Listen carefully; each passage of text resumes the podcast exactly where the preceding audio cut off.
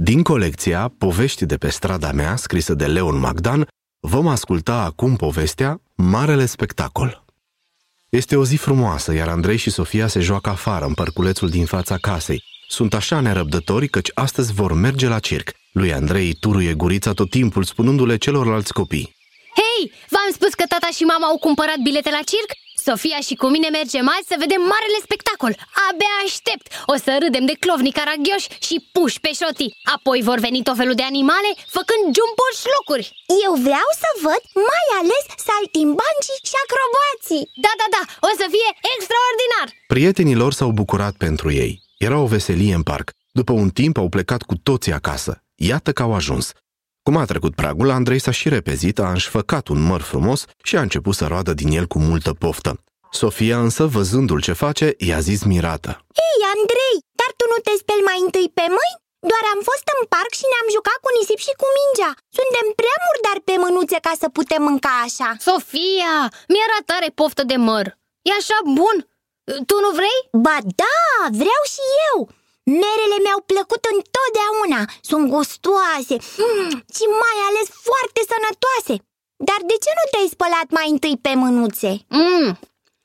Mm. E, lasă! N-are nimic dacă nu mă spăl odată Sofia nu a mai știut ce să-i spună, așa că s-a dus cu mințică și s-a spălat bine pe mânuțe, apoi a luat și ea un măr frumos, l-a spălat bine și cu răbdare, apoi a început și ea să mănânce cu plăcere.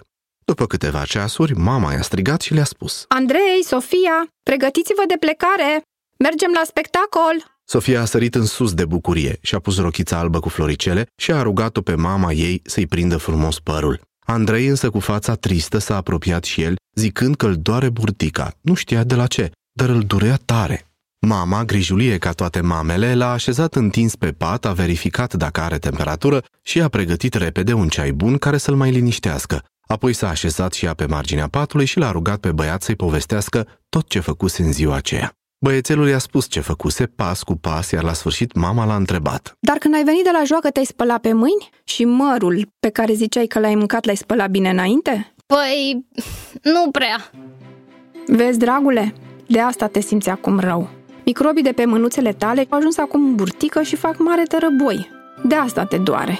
Trebuie să rămâi cu minte în pață, bei ceaiul și dacă nu-ți trece, o să dau și medicamente. Cum? Și circul? Să nu merg și eu să văd marele spectacol cu scamatori, acrobați, animale de tot felul?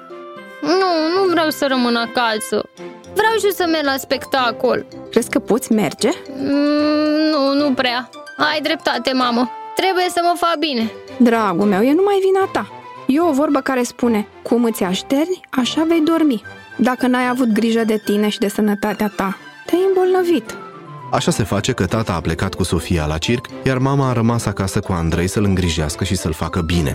Seara târziu, când s-a întors acasă, Sofia a povestit lui Andrei cât de frumos a fost spectacolul, câte lucruri minunate a văzut și cât de mult a râs. Iar Andrei a promis că nu o să mai pățească niciodată așa ceva și o să aibă mereu grijă de sănătatea sa. Ați ascultat povestea Marele Spectacol din colecția Povești de pe strada mea, scrisă de Leon Magdan.